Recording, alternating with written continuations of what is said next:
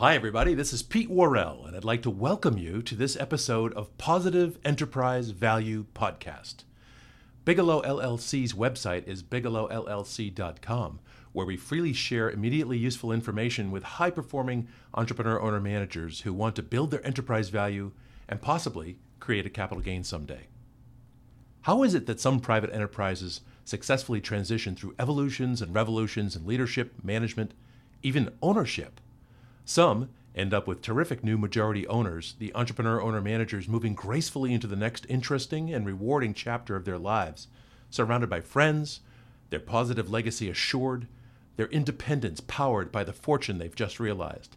While others, well, the outcomes can look a little more like a train wreck. Is it merely luck, or is it more than that? We think it's more than luck. For over 30 years, I've had the fun of meeting with thousands of EOMs and working with hundreds.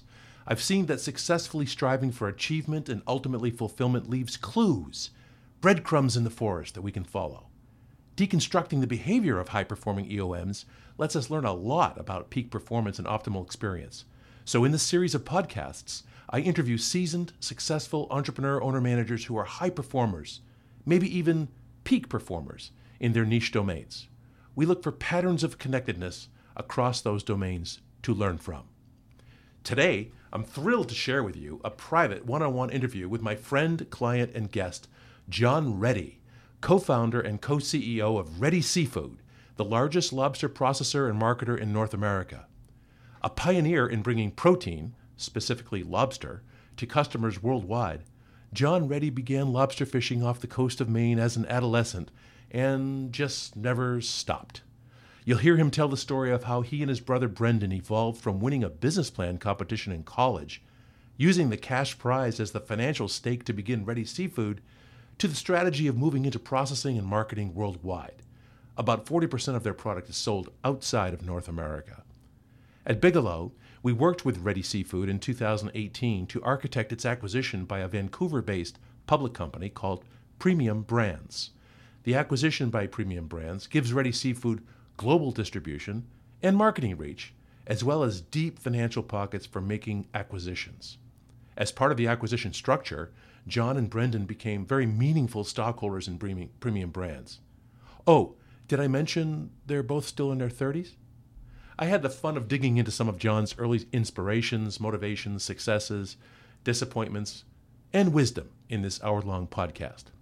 This podcast was recorded live on November 28, 2018 at Bigelow. As always, these podcasts are unscripted and unedited. Are you ready to hear John Ready? Sorry, couldn't resist. Here we go. I was thinking that um, you have a, you know, a persona and a reputation and a profile that is known to a lot of people, and they have formed their own opinions about what it is that you do or the kind of person that you are. But if you had to use a couple of nouns just to describe how you think about what you do professionally these days. And you keep it simple. If you were talking to your kids and you're going to use a couple of nouns, what would you say in terms of describing what you do these days? It's a really good question because our, our lives and our jobs certainly have changed dramatically over the past, I'm going to say nine months. Um, we're doing a lot more managing, um, a lot more traveling, um, a lot more vetting out, finding teammates. Um, our role when we were first starting was more uh, doing, and now it's more planning and executing. Is probably the best way to put it. And it's um, it's been a very fun transition, but at the same time, challenging to get out of your old way, but still keeping that um, same theme of where you were, but trying to apply that to your new I say new life, even though life is same. It's it's um, it's been a really fun transition. It's a new chapter, isn't it? Completely new chapter. I'm just making this up as I'm looking at you and thinking about this in real time, so I'm not sure if you'll agree with this or not, but would you describe that the first part of your life up to age what mid 30s and the role that you played in the business and with your family was chapter one, and that you feel like you're in chapter two? Yeah, very much so. Chapter two is is it's a it's remembering where you started, um, acknowledging the hardships, acknowledging the accomplishments, but at the same time realizing you're you're you're not where you want to be. And I say that not saying we're not happy where we are. We're very happy, but there's so much else out there. Um, we wouldn't have realized it unless we went through this process. It's hard to describe. You can't just tell someone this. You have to live it. You have to go through the experience and realize what's next. And I think that's what we're figuring out now. There's a lot. There's a lot next. Yeah, you have already unlocked a lot of potential that you may not have known was there. And if I guess that would give us both optimism that there's even more potential for fun and learning and growing.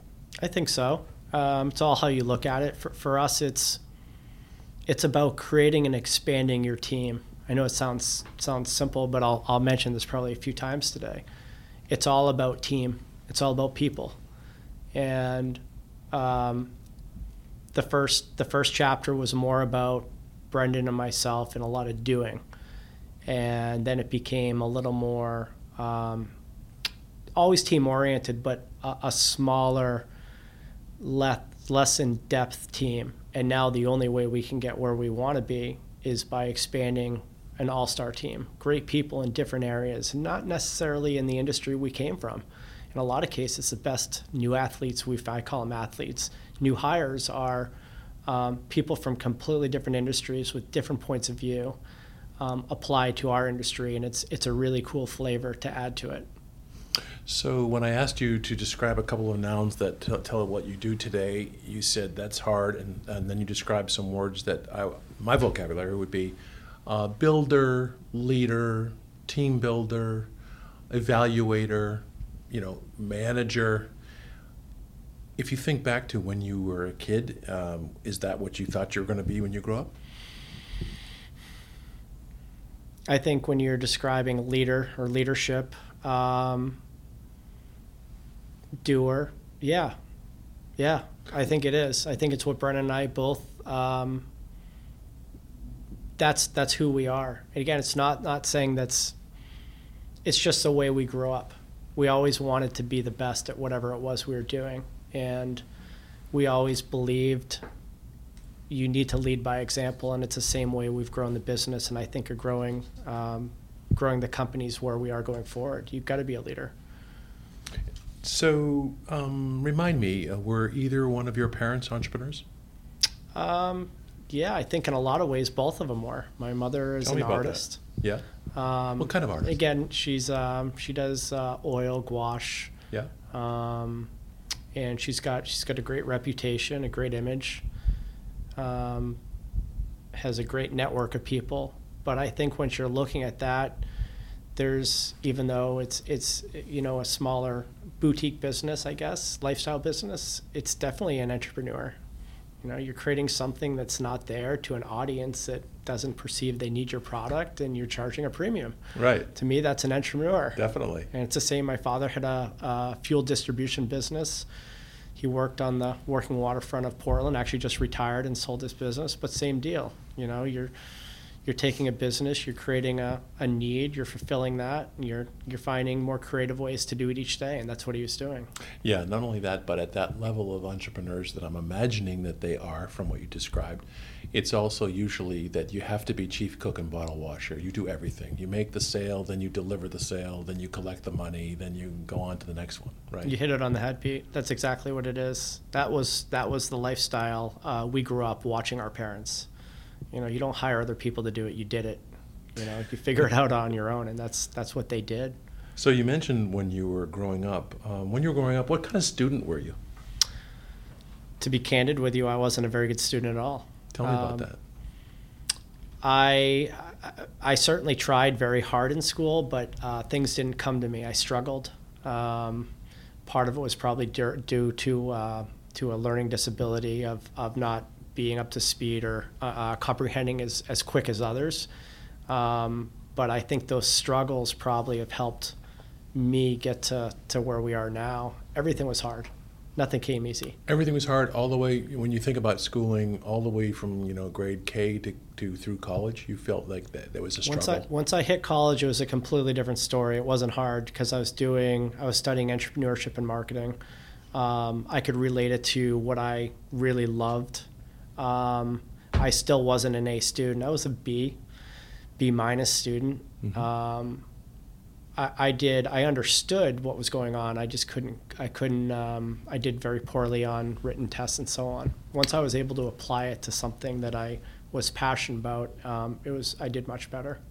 Yeah, I really relate to what you're saying. I think uh, somebody was asking me about my childhood and I grew up in my schooling, and I never thought about it in this way before. But when I tried to answer their question very truthfully and very candidly, I realized I had to say, actually, I was made to go to school, and I sat in school and had to learn things that other people wanted me to learn.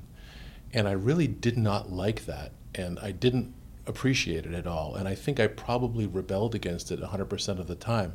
But like you just described, uh, like when I was in high school, I realized, oh, I really liked shop class in the various, you know, like the small engines or the whatever, whatever. And then, of course, at college or graduate school, I took off because I was able to focus on, on what I was really love. And actually, it makes me ask questions about our public education system and are we doing it the right way now? You must wonder about that with your kids. Absolutely. Everyone learns differently. You know, you have to find what people are interested in. And sometimes it's difficult too because when you're younger, you don't necessarily know. Um, you, you know very clearly probably what you're not interested in, but I think it takes a while to really find out your niche. Um, and I found probably discovered that in high school. Um, that we loved. Uh, we loved the uh, the marine environment, the the lobster industry. We just didn't know at that point how our uh, lives or careers would mold around that. We always knew that somehow that was going to be part of our future. It didn't. It wasn't until the end of college that we really understood that, you know, how we were going to fit into this puzzle.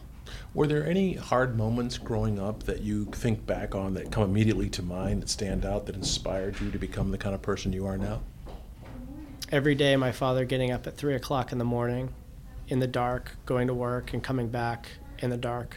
Really? Yeah. And what did you take from that? If you wanted to get somewhere in the world, you had to put in the time. Nothing was for free. Um, and it wasn't really even about money, it was about pride. Yeah. It was about being part of that working crowd. And I always admired that. You know, I that's what got us into lobstering. I wanted to be part of that crowd that got up before the sun came up, you know, out on the romantic sea, you know, with the with the beautiful sunsets that's what drove us from the beginning. It wasn't about money. It's right. still not about money. Right, right. You know, it's funny. Um, this morning, as you know, I live in the harbor, uh, and uh, at about uh, quarter of five, I heard a lot of lobster boats headed out of the harbor. And this time of year, that's not necessarily every day. So that's my um, that's my weather forecast. It's like if I hear these guys yep. running out of there at 5 a.m., okay, that's good. It's going to be flat and calm today. We'll take that. That's right. Beautiful morning today. Yeah. John, were there particular people from your growing up years that you feel were particularly important to you, formative to you? Is there certain people that stand out? Yes. Um, I think when you're looking at the camaraderie and the teamwork, it's it's and again it may not be a specific person, but it was always um, based around the hockey rinks. It was um, it was a, it was the different teammates we had, and I think that's really what built the whole idea of where we are now. About our our company's only as good as our team. Team's everything.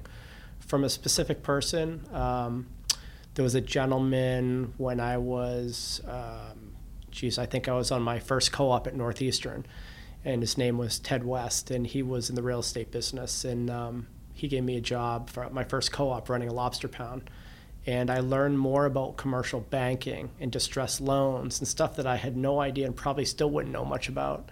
But that was my 101 into not just a lobster business, but into the banking and everything else that goes with it. So Ted West and the Lobster Pound are located where? That that first that first co-op, I was 21 and I was in Beals Island, Maine. Oh yeah, you're oh, talking well. yeah. 10 miles from the Canadian border. Jonesport. Jonesport. Yeah. Beautiful area. Um, but again, distressed property that needed value, and Yeah. someone needed to go up and run it to, to get it operational, and that was my job for six months, and I did it, and then they turned around and they sold it, and they got the return, and they moved to the next project in their portfolio. But that so, was so you did you did they sell it coincident with your leaving to go back to school? Um, knowing that they that they had a, a portfolio of other distressed loans, their their goal was to sell it to whenever there was enough value in it. I see. It just so happened that the University of Maine um, ended up buying it as a research institution um, not far after my co-op.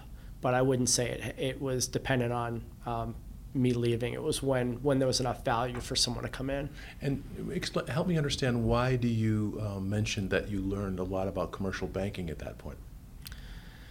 Commercial banking was something that's so extremely important to us now, or at least when you're talking real estate. I mean, we, we have a tremendous amount of uh, much more real estate than we ever have, both on residential and commercial. But it was nothing that ever really interested me until I learned about it. Again, it's kind of one of those aha moments, right?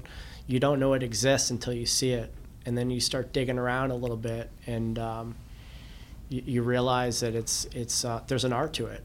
And did you learn about things like loan to value? I mean, were you looking at that? Were they, were they looking at that when? I had no idea that there were even bad loan packages out there and who got these. And the fact that, that some of these loans that he got, he didn't get to choose. It was part of a bigger package that he was allocated. I see. Um, so it's not that you're you're given this one little lobster pound. That was one that was one item out of 20, 20 bad loans in a package. right. Right. It was just a different world, you know. So when you were growing up and your dad was getting up at three in the morning, leaving in the dark, coming home in the dark, uh, and you began to have a view that um, your future revolved around the marine environment, you probably had a first boat. We did. What was the name of that first boat? we named it Alewife Cove, and the reason we named it that was because that was the cove we grew up in Cape Elizabeth, and um, the skiff I'm in now, a little 17 foot Carolina skiff, uh, I've named it Alewife Cove again. Um, for my kids and, and uh, the, the next generation. But it was a 16 foot little wooden boat that And are, do I remember? Did you share that with your brother? yeah, yeah, And, we and both, was that- there a point where you had to get two boats? there certainly was. Why was that? I think uh, I, I think most siblings could realize that um, at some point the boat wasn't big enough for two two brothers looking to do two different things. Um, it, it- we got along very well, but at some point, being a, a commercial fisherman, there's a trap limit of 800 traps, and if you wanted to fish your own traps, you needed your own vessel. So it was our way of expanding and having our own independence on the water. It was part of our growth of, of becoming who we are. So by junior high school, we're talking about you know seventh. that'd be when by the time you were a teenager. Yeah, we both we both had uh, we were both fishing four or five hundred traps Right. in our you know in our um, high school years, and we were on top of the world. Right. Um, in hindsight, it was uh, a very exciting time. We were doing what we loved. Um, we were doing it um, with independence, and that's all we wanted to do. We didn't realize what else was out there. Right. And I still remember, and Brendan will tell you the story better than I will, but I remember fighting with my parents saying, I don't want to go to college. I want to be a lobsterman, Right. you know, and um, those fights drew on, and our parents said, We'll pay for your education, just go and get a backup. And reluctantly, I went and got a degree at Northeastern. Yeah. Two year, year and a half later, my brother went through the exact same thing. Sure. And he went to Stonehill College um, and got a, a, a degree in business as well. But that was, um, those days were um, so exciting. And I compare that to the same excitement we're feeling now. It's just the next chapter. We're not hauling cool. traps. We're, we're looking for teammates and different businesses that are going to um, supplement our, our, uh, our, our road path. John, you're still hauling traps. You're just fishing in different waters. That's exactly it. Literally.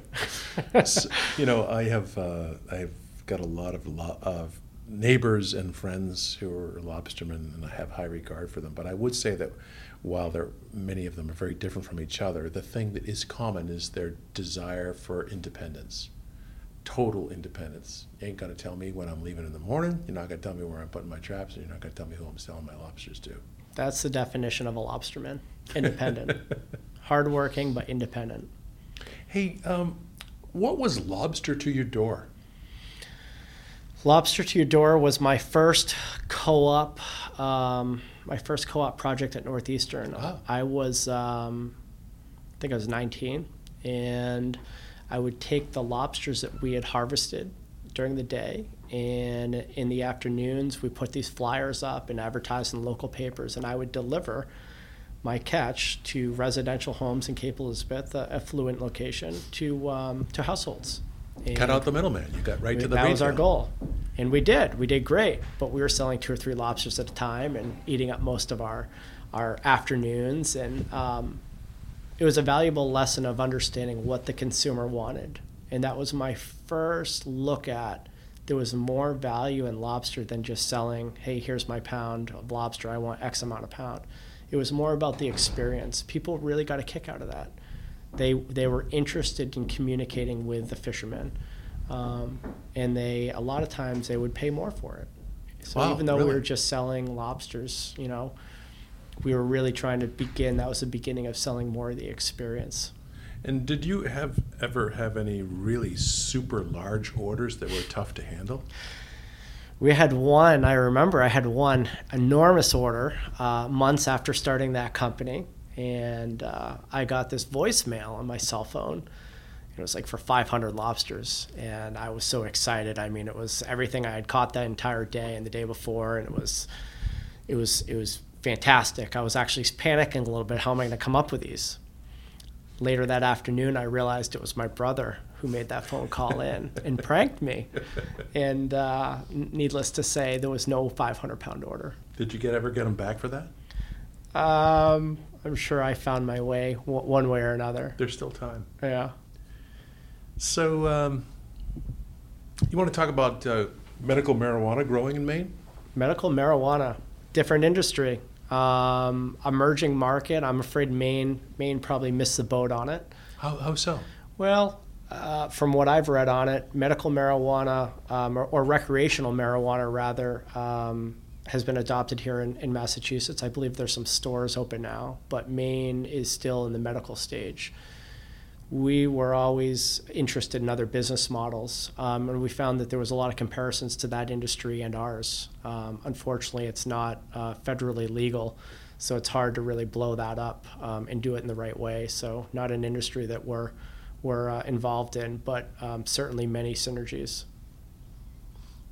So, when you graduated from college and the Northeastern Co-op program, most people who are listening are entrepreneurs and they would know that's one of the first and the most highly regarded co-op programs in the country. You graduated from that, and is that five years? Five year program. Right. And so, did that put you graduating at the same about the same time as your brother? Correct. Okay. Yep. Uh, so I was a year and a half older than my brother. Yeah. Um, I graduated from uh, high school in I think '99 and him in 2000, but we both graduated from college in 2004 within three weeks of each other. Okay. And so that's a good clarification. And so, uh, when you both graduated from college, what happened then? I right before I graduated, I competed in the 60k business plan competition, and it was essentially our business model of what Ready Seafood um, had become or was go- going to become um, weeks, day, days, weeks, months after college. Brendan was still in college, um, still on campus, and um, I ended up winning the competition. And I signed a lease on Hobson's Pier in, in um, Commercial Street in Portland sight unseen. And the day he got out of college, we literally started Ready Seafood.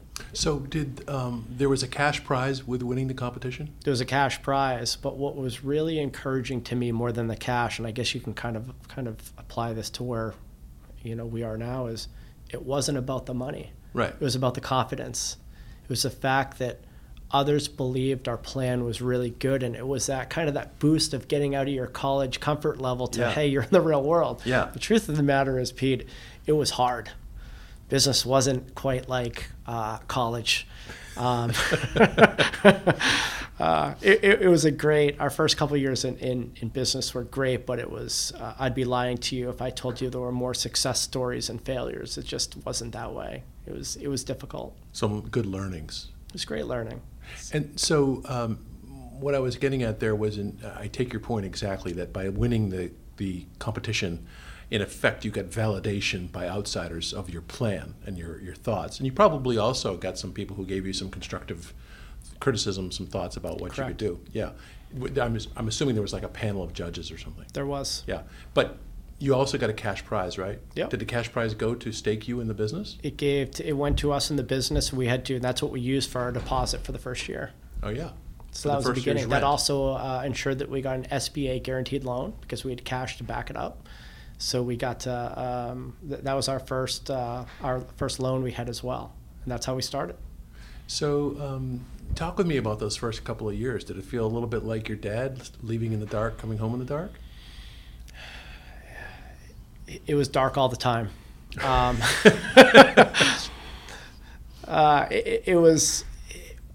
We didn't know anything. We we knew how to work, um, but You know how to haul traps. we knew how to haul traps, but Ready Seafood wasn't about hauling traps anymore. It was about building a small team, um, finding ways to create more value with live lobsters and selling them to clients around the country at that point. And it was all foreign. We were the truck drivers. We were the guys, you know, offering bait in the morning. We were the guys grading lobsters in the afternoon. You know, we were the guys doing the banking in the office. We, we, you do you do whatever needs to be done. That went on for two years. And during that time, you um, probably traveled uh, up and down down east to develop relationships with some of the other lobster buyers or the lobster Correct. men themselves. Yeah, at, when we first started, we took two different roles. My role was more on the sourcing end, and my brother's role became more the selling end. So I would um, I would hop in the truck and I would drive up the coast and I'd knock on doors, and I would um, say, you know, would you sell me lobster? And nine out of ten would slam the door in your face and say, I don't know who you are, but no. And I ended up getting one really good account in Harpswell, which was one of my first accounts and um, then another one in Phippsburg, which isn't too far from there. And that's how it all started. That was our first um, couple uh, direct buys with, with buying stations or wharfs, and would bring that product back and we'd grade it, put it in boxes, and ship it out. And uh, while you were doing that, your brother was developing um, sources on the selling side, presumably around he the country. was. He went to school with. Uh, um, he had a lot of friends who lived down at Cape Cod in the summer, and that's what we were doing. We were trucking our lobsters down to Cape Cod, selling them to all the restaurants, and then we'd catch them. We'd go out. Would actually go out still lobstering one day and catch, sell to the company, but not get paid. My brother would go out the next day and do the same thing. Go out, catch, sell the company, not get paid. That was our working capital. Right.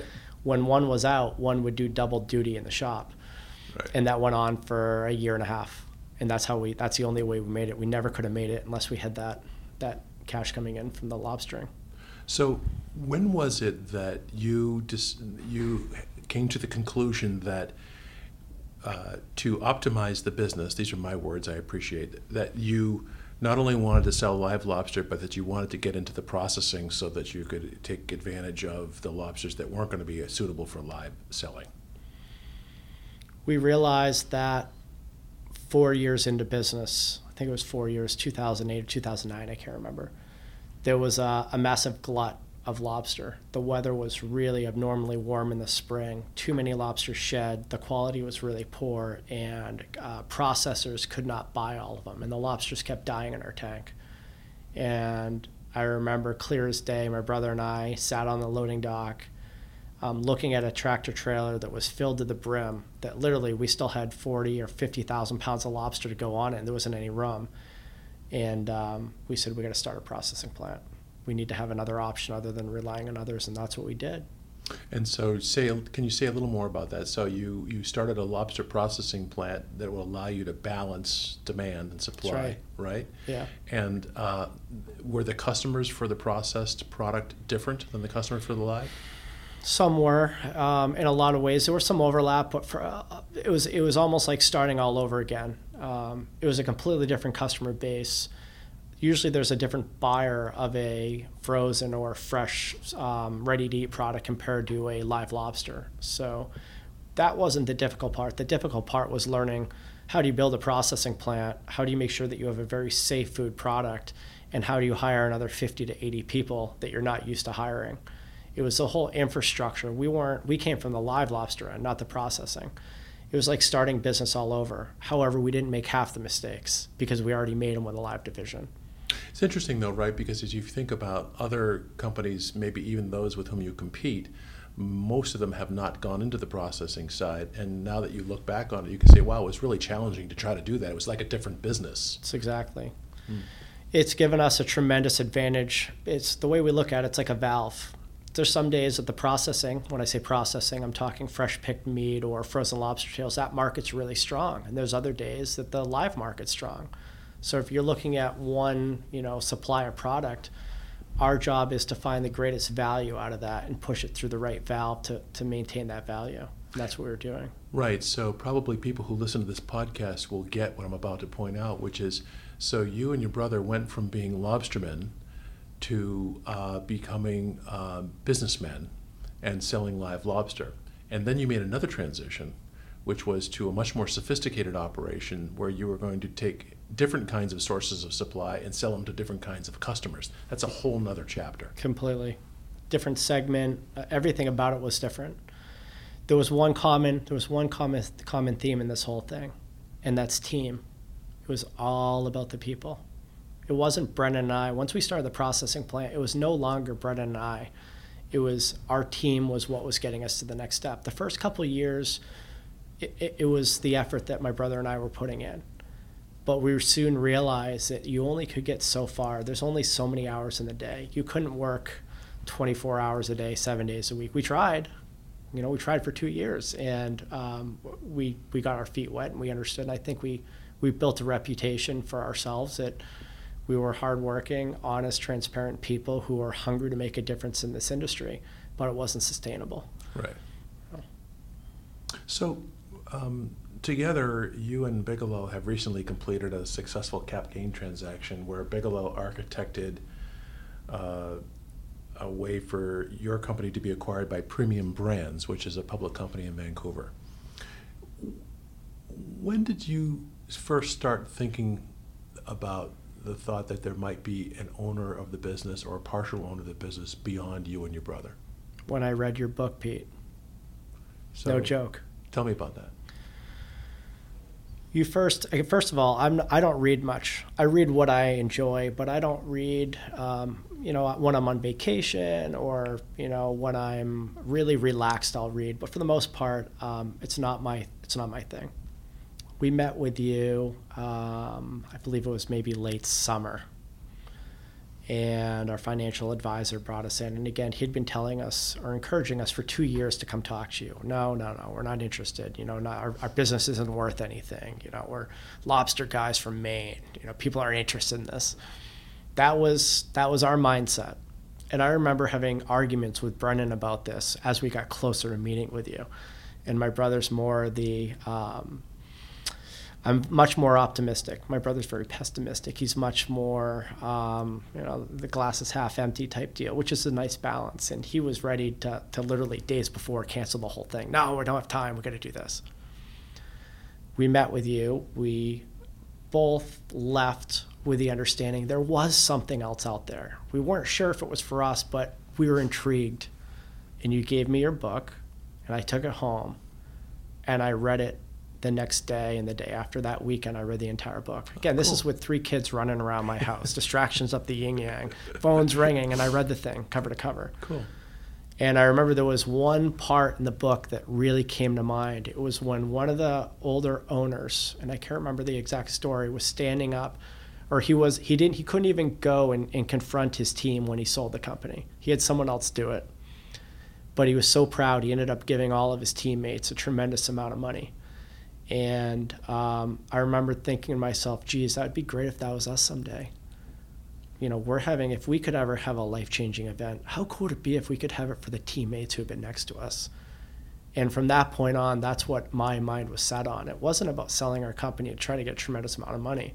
It was how can we bring our people with us? And luckily enough, through Bigelow, that's what we got to do. Well, that's a great story. Uh, it's inspiring. You know, I remember after during that first meeting, and then in some subsequent meetings, John, um, uh, I thought maybe you would utilize the transaction as a way to maybe move a little out of the business and move on to some other businesses that are interesting to you. And I don't think you and I ever specifically talked about that. I was just observing you and, and getting that feeling. And yet, as we went through the transaction process together, and you had an opportunity to hear other investors from all over the world comment on what you guys have done in the business, and I think you probably felt some validation. Wow, other people thought this was really valuable too. What happens is that it seems to me like you're more into the business more than ever. What happened? Finding the right partner. I think that's a lot of it. Again, our we're still, I still say we're relatively young in our, our late 30s. We're not ready to retire, and we never had any objective. Our idea was never to get out or get out of some type of activity within the business arena. We always want to do something. Right. Finding the right partner allows you to grow in the way that you would grow your business just with a different um, a, a, different resource that you'd never have. And that's why we're so lucky. It's not necessarily uh, money that you have, but it's the resources, it's the other companies that you're affiliated with. Um, it's all about the chemistry. And again, you're right. We saw some really great people mm-hmm. um, in many diverse areas between PE groups and a few strategics and mm-hmm. investment banks. And all of them had different um, different things to offer, but it comes down to who you're comfortable with, and that's uh, that's another thing I, I, I got to give to you at Bigelow is you guys did a great job. So you had um, uh, a spectrum of alternatives to choose from. You had a number of different investors, as you just pointed out. Some of them were private equity, some of them were strategic. Actually, there was one offer, if I remember, it was a minority investment offer that would have had you and your brother continue to own the business, and you picked the one that was the best fit for you thinking about that process just for a moment, we won't spend a lot of time on this, but thinking about that process together, um, were there some fears that you had going into that cap gain transaction phase? And if so, what were they? The fear to us is that someday someone would tell us they bought your business. I mean, it's not our business anymore. We're we're we're here. I mean, it's it's what we put into it. But the the fear is always that someone doesn't need you or doesn't want you. Um, especially something that you've built from scratch, um, you want to be needed, but at the same time, it's still kind of your baby. And that's, I think, that the synergies we had with, with PB is they invest in people. And once we heard that and we met a couple of the other when we flew to Vancouver um, on your suggestion, which was a great one, it was confirmed. Once you meet other business owners who went through it, they were very similar to us in different industries. They were passionate, they were hungry for growth.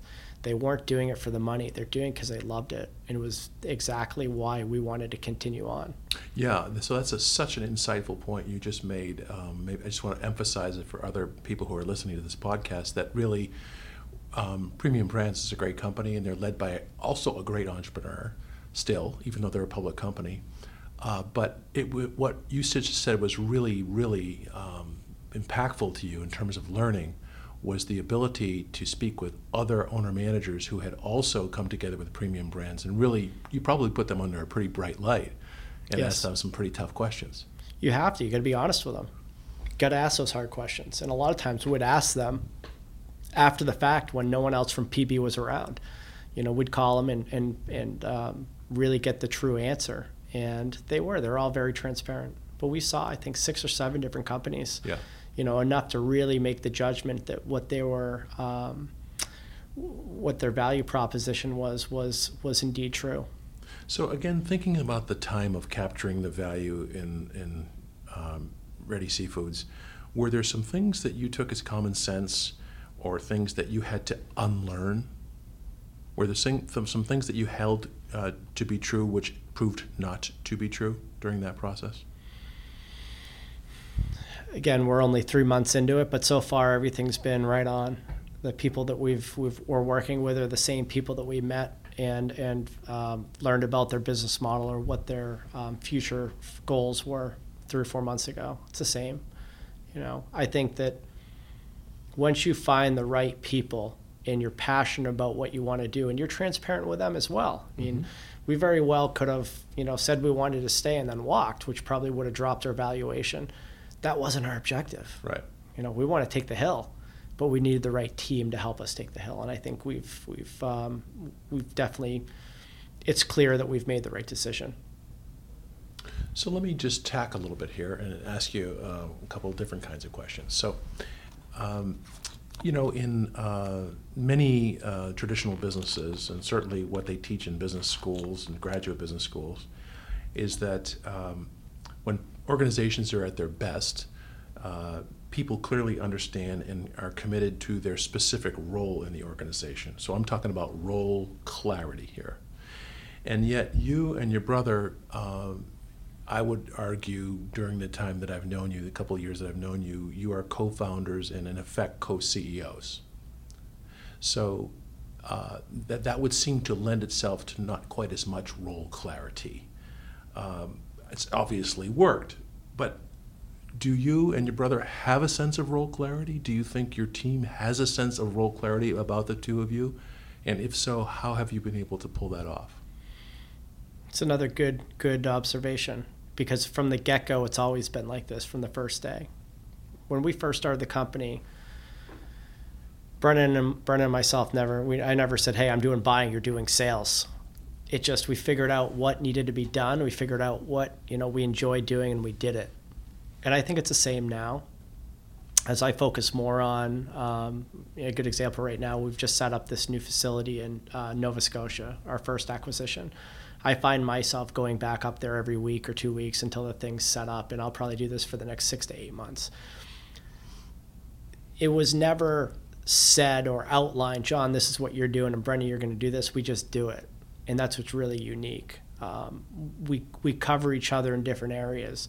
Brendan does a really really good job working with the teammates, uh, both in the facility, both Ready Seafood and the and the um, processing working more in the um, in the gauntlet, I should say, and leading these people on a day-to-day basis. But at the same time, we both work together to try to figure out who is our management team to get us where we need to be. We're both always looking for the right athletes in the years to come. I'm always trying to figure out where should we be in two years from now.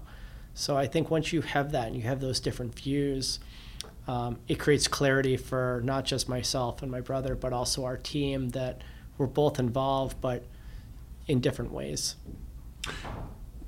Being co CEOs, has anything surprised you about that role? Do you recommend it to others?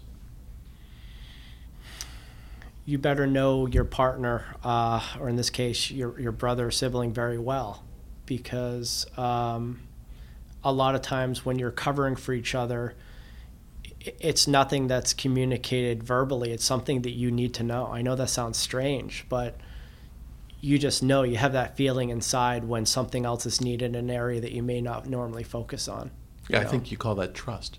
Yeah, and I think trust is hard. You know, especially once you're you're you have a lot of changes going on both at home and your, you know, your personal life, meaning kids, um, but also at work with your new family and your new uh, partners that you're bringing on. It's it's it's difficult but it's exciting.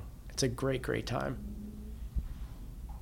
So, uh, again, traditional business theory or thought would say that um, people work best when they feel like they're like empowered owners of either the company or at the very least of their position and they, they understand clearly how their position and how their work is bringing value to the organization um, before the transaction, it was clearly Ready Brothers Seafood, and people had a certain feeling of the value they were bringing, and you guys did too. You actually were the owners of the business. Now that's changed.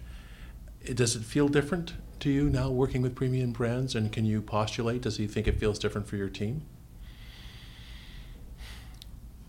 I'm I'm hoping the answer is no. Um, for our team, I know it's no for for myself. The only thing that's different is I feel like I'm in my mid 20s and I'm starting all over again with all the knowledge that we started with. People, we're hungrier than we ever have been. Oh, and I like that. Let me just make sure I understand that. So, by being in your 20s, you don't you're in the 20s with the excitement and the energy, but you don't have to make the same mistakes over again that you, you made got in your 20s. It. Oh, I've made the mistakes. Bigger resources, yeah. better people, understanding how important people are in team.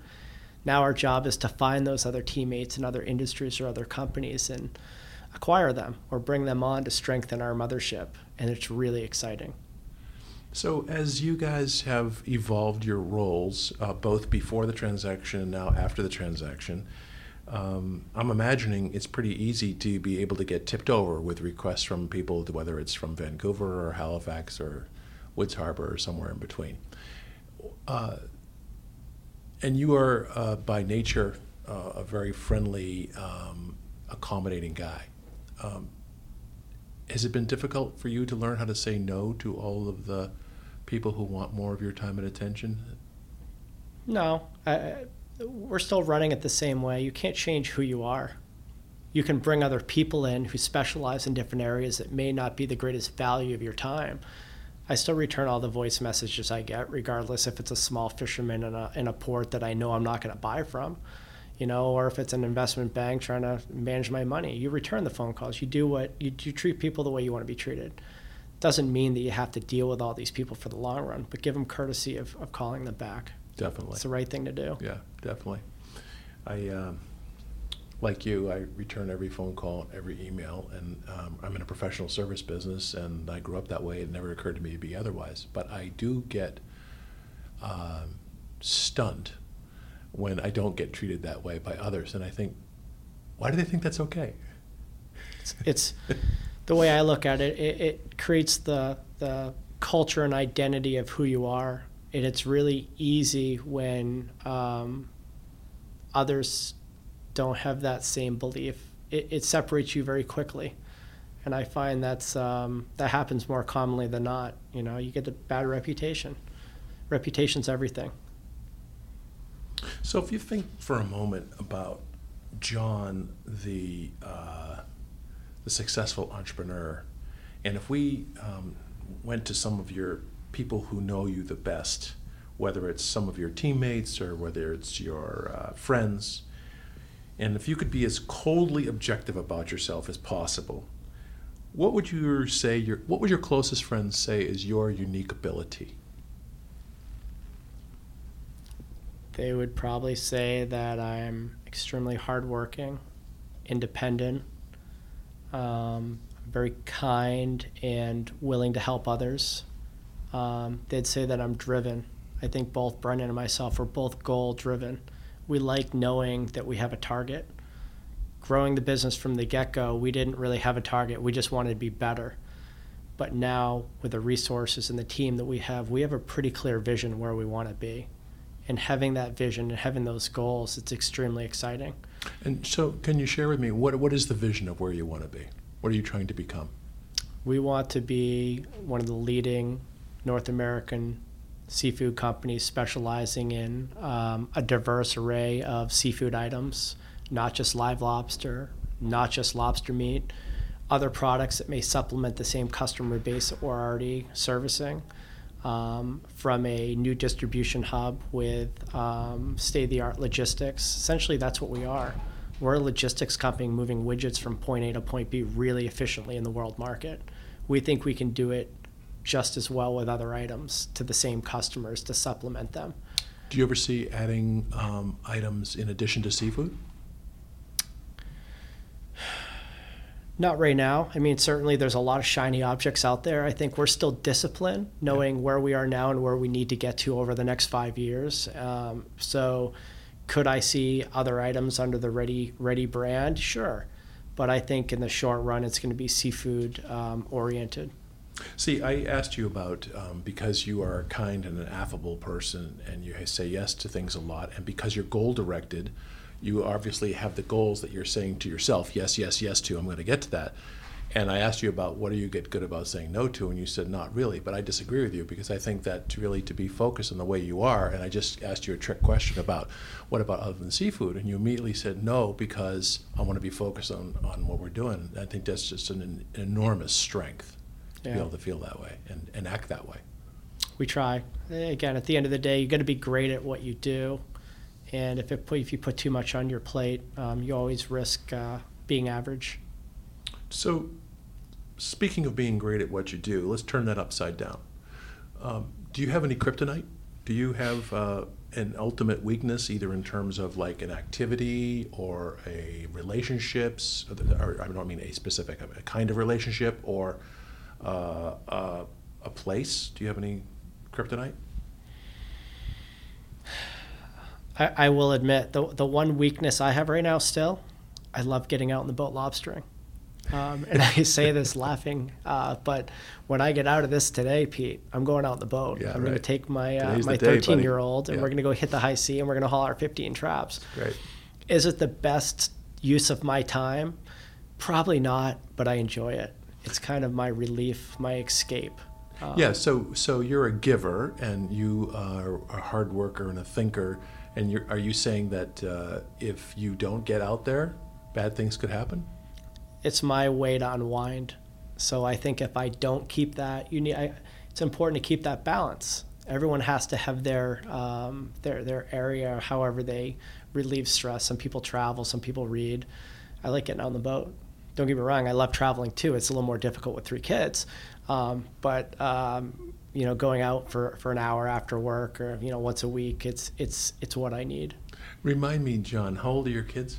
I have a little boy who's 18 months. Uh, my little girl is just turning five next week, and I have a 13 year old boy as well. So A lot going on there, but a lot going on. Yeah. Exciting though, exciting times. Yeah. So you and I were just talking about goals and destinations, and you know, being um, inspired by having goals, being motivated by having goals. And and this podcast, we hear uh, uh, from people who are really successful entrepreneurs. They all have very much goal driven, right? And the people who are listening to this podcast were, are very curious about that too. But we also think a lot about the behaviors that allow you to get to the goals, or take it even one step further back, the habits that create the behaviors. What would you say are your best habits? Habits. Yeah, habits. We we just uh, a bad habit is we can't put it to we can't turn it off. That's one bad habit, um, and I say that again, kind of jokingly, but when we get involved with something, we're almost obsessed, and I think my brother and I are both the same way. We want to be great at it. yeah, Um, so we'll just we keep we'll keep doing and doing and doing until we're until we get where we want. We'll outwork people. Sometimes probably it'd be simpler to spend a little less time per week on a project or discipline yourself not to get burnt out or whatever it is. And I'm sure other entrepreneurs have the same problem. But when we want something, we'll do we'll spend whatever resources needed to make sure that we execute. So, so uh, that that's a bad habit, good habit, right? So what you're saying is, uh, some people who are looking at it might say, "Wow, you're you're persistent and tenacious to the point of being, if I could use this word, stubborn." Correct. Uh, but you know, our friend Angela Duckworth at Penn would say that's the definition of grit. It's passion and persistence for long-term goals. But uh, what are some other habits? For example, uh, are you a guy who uh, frequently works out? Do you have other habits that you do physically, or are there other habits that you do uh, family-wise that have been helpful to you? one of the habits I have more within the work arena is it's important that I see each facility that we have every single morning. And Oh. another kind of uh, good bad habit is my day to go in is always Sunday morning when no one's there. I like making sure that everything's ready for the week ahead. Again, I'm not the guy who does the operations, but it's really important for me, and it's been something I've done probably since we first started. Is I need to make sure when no one else is there that everything's ready to go for the next day. So it's um, it, it's that's probably my most enjoyable day. And and lately I've been taking my daughter and you know we'll spend two hours in the morning. We'll hit each place. We'll stop at uh, Starbucks and get our you know our coffee and her, her little you know chocolate milk, and we'll head home. Yeah, you know, uh, it's interesting you say that, John, because I have found through my life that entrepreneurs have a uh, unusual relationship with Sunday. So Sunday, for many people, I suspect is you know just a weekend day and they do whatever. For many um, successful entrepreneurs, I've found that um, if I'm setting up my week ahead on Sunday afternoon, I'm frequently looking at my planner and I'm thinking about what I'm doing, and I frequently would get on the phone and talk to some of my friends or clients who are entrepreneurs thinking about the work we're going to do together. And sometimes people think like, wow, you're sort of impinging on their Sunday. But I find invariably when I talk to entrepreneurs on a Sunday afternoon, they're like, yeah, I'm so glad you called. I've been thinking about, blah, blah, blah, right? So, It's just getting a head start. yeah, I'm a planner. I mean, that's I, I, I need to make sure that you know when we always want that one up on who we're competing against, and half the time we're on the phone on that Sunday, we know our competition isn't. Do you um, do you listen to podcasts? Um, not not as much as my brother does, but occasionally. Yeah, and um, you mentioned that you don't find that reading for recreation is that relaxing.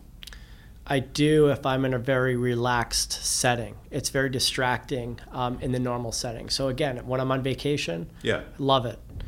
Truth of the matter is, we don't vacation that much. Um, not because we can't, but three long weekends is kind of our thing. Yeah. Thursday, Friday, Saturday, Sunday, back Monday. I've missed nothing. Yeah. If I leave for a week, it takes me two weeks to catch up. Yeah. So um, when my wife and I first got married, I used to read much more than I do now. But again, add the distraction of the three kids running around, it's a little more difficult. Yeah, you know, um, I guess for different reasons in my case, but um, all during my career, I have done both. So sometimes I'm, I take a long weekend, and other times I've been gone for as, from my business for as long as a month at a time.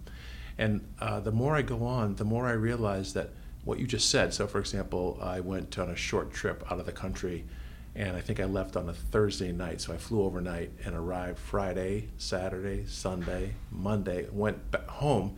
And I had felt, you know, that's a long enough time where I really, really feel like I was away.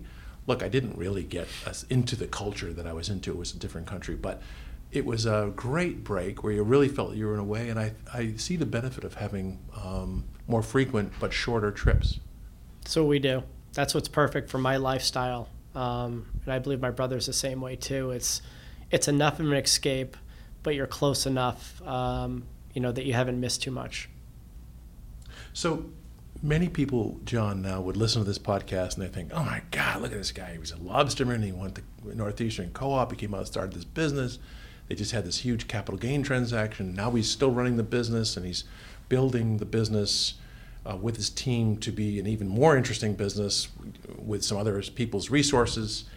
Um, let's say you you were going to give a recommendation to some young, driven, about to be college graduates who want to be an entrepreneur.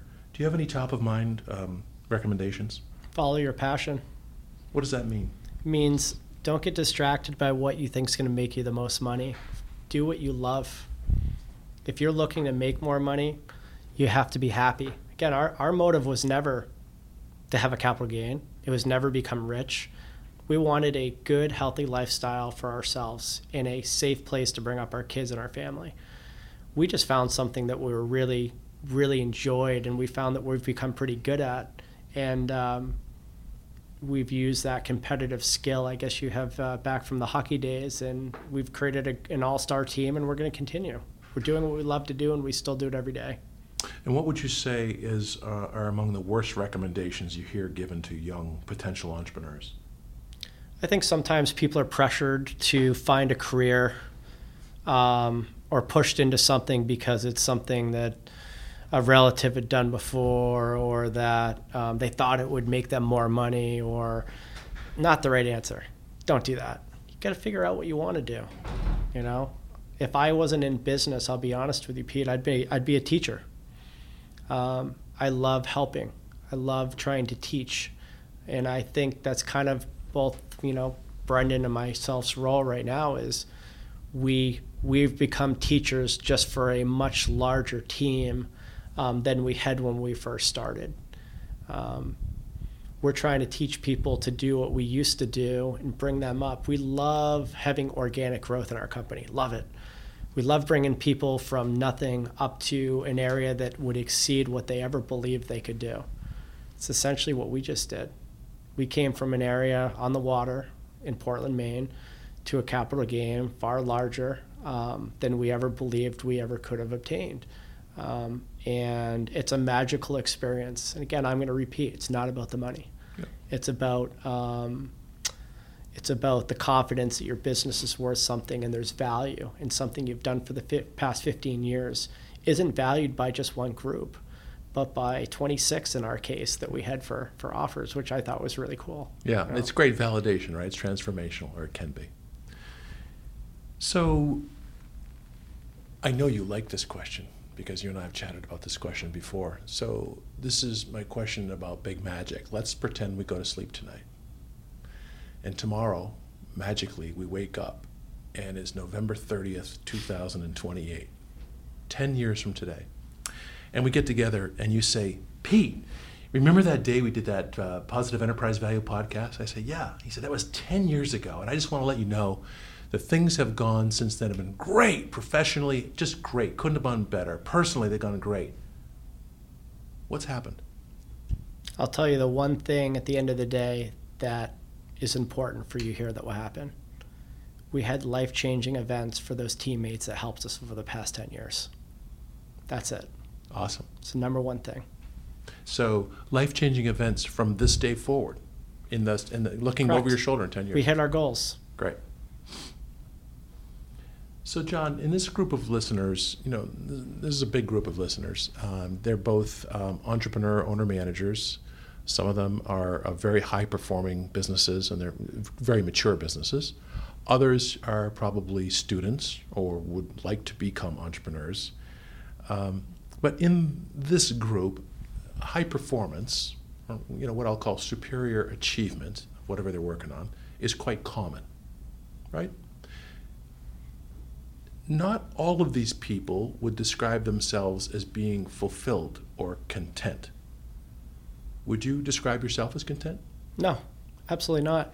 That's what I mean. We haven't hit our goals until I have, till our our teammates have had that event, the same feeling that we did. We're not we're not happy, and probably at that point our team's going to be three times the size, and we're going to do it all over again. So, so contentment isn't a place that you are trying to get towards. What you're saying is you're you're continuously striving. Yeah, we're hungry. We like seeing what's next. What's the next chapter? We're in chapter two right now. I hope chapter two goes well. I think it will. You know, I think it will too. but um, something in the back of my mind says there'll be a chapter three. Not sure what it is, but uh, something tells me that's probably what will happen next. Okay, last question. Um, there are a lot of people around you who um, probably work with you or live with you, feel like they know you pretty well. Is there one misconception that you would say that people around you have that you feel is a misunderstanding? I think I don't know if I want to call it misunderstanding, but I think this is difficult. Um, sometimes when people see that you've sold your business or you've had a capital gain, um, they immediately think that um, you're extremely wealthy or that your lifestyle's changed or that you treat people differently. It's not the case at all. And we've seen it a little bit, and I, I fear that we'll see more of it. We want to be treated the same way that we were by the same friends and the same people that we ever were. We haven't changed. So I think that's one of the more difficult um, realities is trying to still keep that that lifestyle that you've had, kind of that low key. That's who we are. Simple people driving pickup trucks, um, dressing like normal Maine people. That's who we want to be known for. Um, and it's it's difficult sometimes realizing that you, you are judged, and we will continue being judged um, in the years ahead. Well, you keep driving those pickup trucks, and maybe you won't have those misconceptions. That's exactly why I'm not getting rid of my pickup truck. I, I, prefer a suburban, as you know. John, I want to thank you so much for your creativity and your leadership. And I think that uh, you've heard me say before, I think you're a very unusual entrepreneur in my experience because there are many entrepreneurs who are thinkers and there are, on the other hand, many who are doers. There are very, very few who are critical thinkers and doers like you are. And so I really appreciate that. And I want you to know that if part of your goal uh, in life is to be a teacher, and maybe that's something you'll end up doing in chapter three, who knows, then you've just accomplished that because I think you probably have a really big audience, bigger than your team. You're a teacher for your team, but bigger than your team here today at Positive Enterprise Value. So, oh, thank good you. work on that very very appreciative of work with you, Pete. Bigelow's great, and uh, I can't tell you how appreciative both uh, myself and my, my brother are for that experience. It's uh, it's life changing, and um, we'll treasure it forever. Thank you, John.